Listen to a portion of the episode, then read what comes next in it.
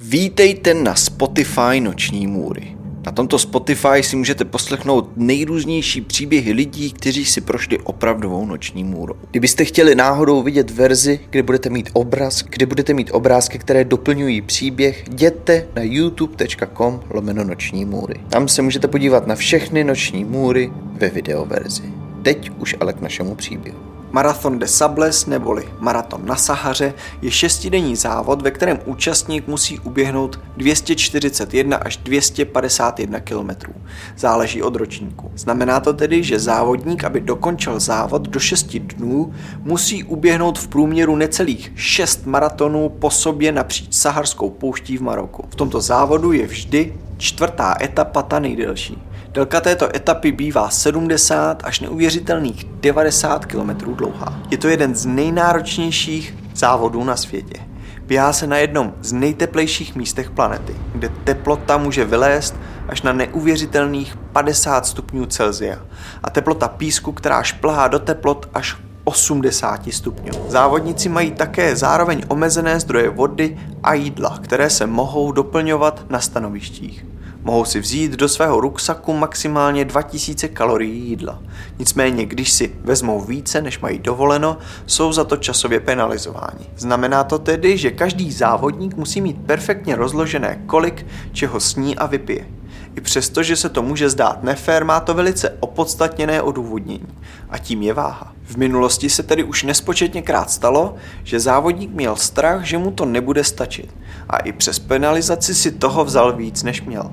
Pak ale neuvěřitelné teplo, kterému bralo energii a váha na svých zádech ho donutila půlku toho, co si vzal vyhodit někde po cestě, jen aby už konečně dokončil etapu. A i přesto, že je závod extrémně nebezpečný, obzvláště pro lidi, kteří podcení přípravu, je tento maraton velmi populární a oblíbený. Je totiž neuvěřitelné množství lidí, kteří ho podnikají, jen aby si dokázali, že na to mají. Jen aby tento závod zvládli dokončit aby vystoupili ze své komfortní zóny a překonali sami sebe. Závodníci tedy musí trénovat měsíce a léta, aby zvládli tento závod. Závod, který má strategicky rozložené stanoviště, které slouží pro mírný odpočinek ve stínu, k doplnění tekutin, k ošetření nějakých drobných zranění nebo spánku. Naprostá většina závodníků na konci trpí dehydratací, spáleninami a všude po nohou mývají krvácející puchýře. Nemluvě o tom, že jestli chcete závodit, tak musíte podepsat papír, že závod podstupujete na vlastní riziko a k tomu tam i doplňujete adresu, kam mají případně poslat vaše tělo. Mauro Prosperi je francouzský policista a pětibojař, který miloval extrémní výzvy. Mauro především rád běhal. Rád překonával extrémní podmínky a rád překonával hlavně sám sebe. Avšak nebyl by to Mauro, kdyby si neřekl, že obyčejný maraton je pro něj tak trochu nuda. Že by to maličko stížil, okořenil. Proto se rozhodl, že podstoupí marathon de Sables. Začal se tedy velice pečlivě připravovat.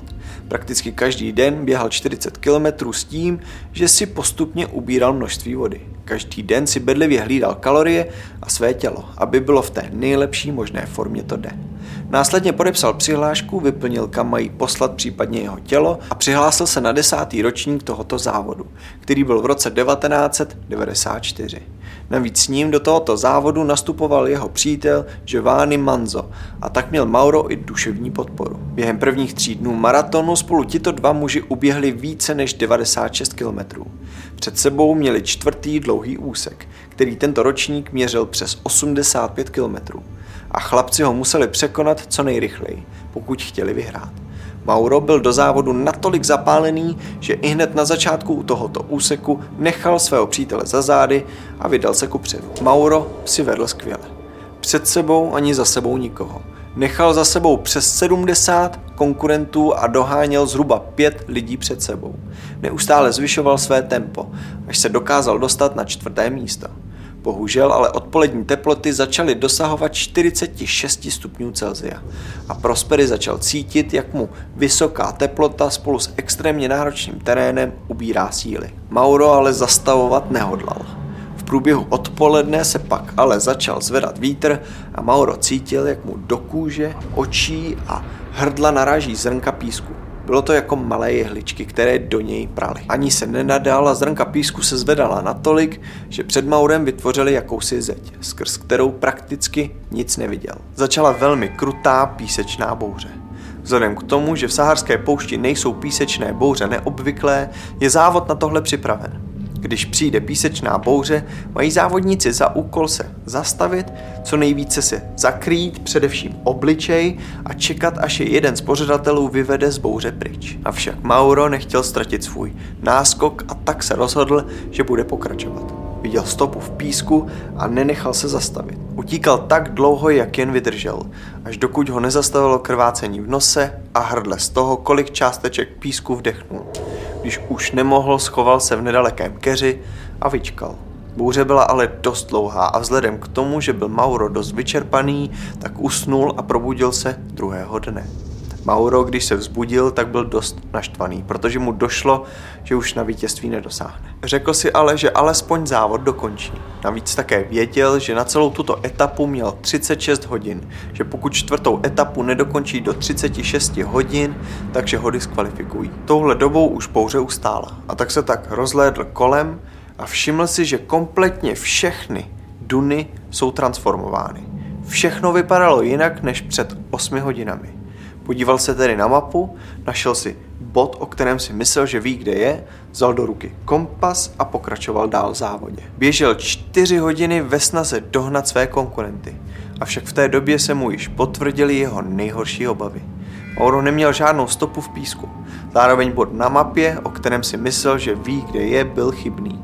Nikdo nikde nebyl a tak mu pomalu začalo docházet, že se ztratil v obrovských teplotách uprostřed sahárské pouště z poslední lahví vody, jednou světlicí a trochou jídla. Dodržoval pravidla závodu, která opět doporučovala stát na místě a čekat na pomoc.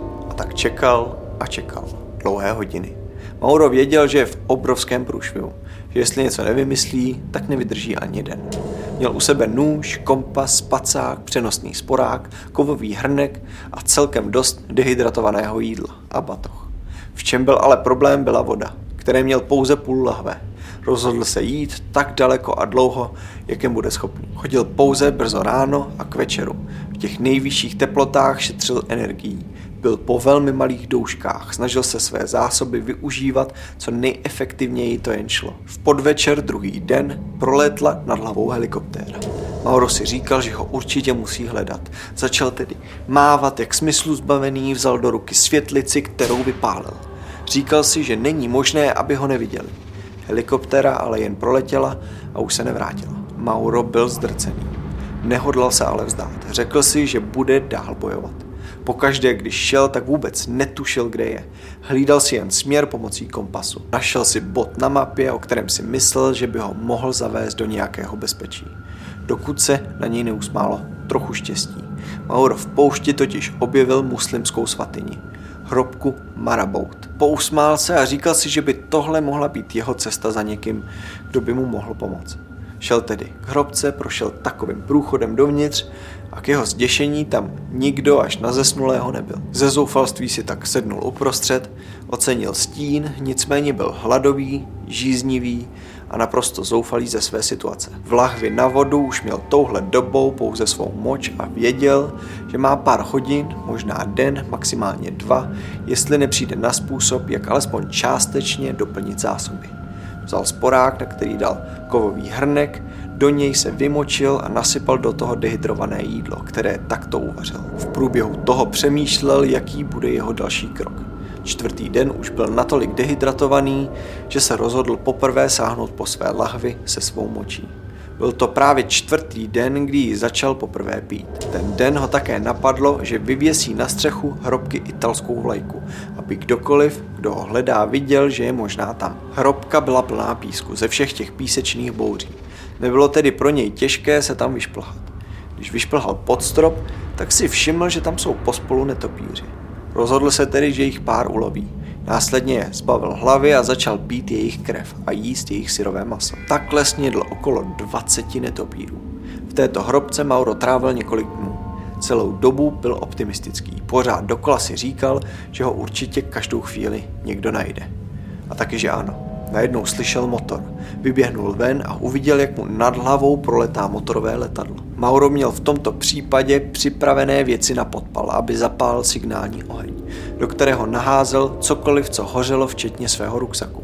Bohužel ale letadlo pouze přeletělo a navíc sotva přeletělo, začala neuvěřitelná písečná bouře, která trvala nekonečných 12 hodin. To byl moment, kdy Maurovi došel optimismus. To byl moment, kdy to celé na něj spadlo a on si uvědomil, že už ho pravděpodobně nikdo nenajde živého. Pátý den to Mauro doslova vzdal. Pátý den byl den, kdy si řekl, že určitě zemře. Pátý den byl den, kdy si řekl, že je čas svou smrt urychlit. Kapesním nožíkem si tedy začal řezat ruku a lehnul si na zem. Zavřel oči a čekal, až to přijde. Další den ráno ale oči otevřel a nechápal, co se děje nezemřel. Kombinace extrémní dehydratace, kvůli které jeho krev silně zhoustla a možná toho, že rána nebyla až příliš hluboká, způsobila, že přežil. Díky svému neuvěřitelně tvrdému tréninku měl v této situaci Mauro jednu obrovskou výhodu a ta byla, že se fyzicky cítil relativně v pořádku. Byl trénovaný na extrémní situace. Byl trénovaný k tomu vydržet extrémní nepohodlí, hlad nebo žízeň. Byl trénovaný fungovat efektivně v extrému. To, že přežil, bylo pro Maura znamení. Znamení, že má žít a nevzdávat se. Rozhodl se tedy svatyni opustit. Další tři dny Mauro putoval pouští, směrem k horám, které dokázal rozeznat vzadu na obzoru ždímal vodu z kořenů a listů rostlin, které potkal. Putoval každý den brzy ráno nebo až po setmění, kdy teploty lehce povolily a klesly. Na noci vyhluboval jámy, ve kterých bylo chladněji a on se cítil příjemněji. Takto Mauro postupoval, až dokud nenarazil na jednu malou oázu. Mauro kvůli otokům v hrdle, které byly způsobeny dehydratací, nedokázal polknout moc vody najednou. Složil tedy hlavu u malé oázy, kterou našel a postupně z ní upíjel. Následujícího rána Mauro Prosperi naplnil svou nádobu na vodu a pokračoval v chůzi až dokud nenarazil na čerstvou hromádku kozího trusu. Díky ní našel malou holku, která na poušti venčela kozy a ta za ním dovedla svou babičku.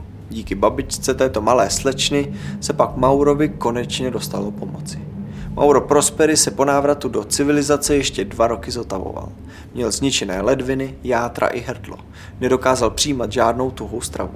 Navíc byl natolik dehydratovaný, že i hned po příjmu mu bylo žilně podáváno postupně 16 litrů tekutin. Po jeho případu zmizení byly upraveny závodní předpisy Marathon de Sables, aby byla zajištěna vyšší bezpečnost účastníků. Běžci jsou nyní vybaveni těžšími a většími nouzovými světlicemi, které mohou použít v případě dezorientace. Prospery se od té doby vrátil na marathon de Sables ještě šestkrát. Řekl, že jakmile něco začne, chce to dokončit.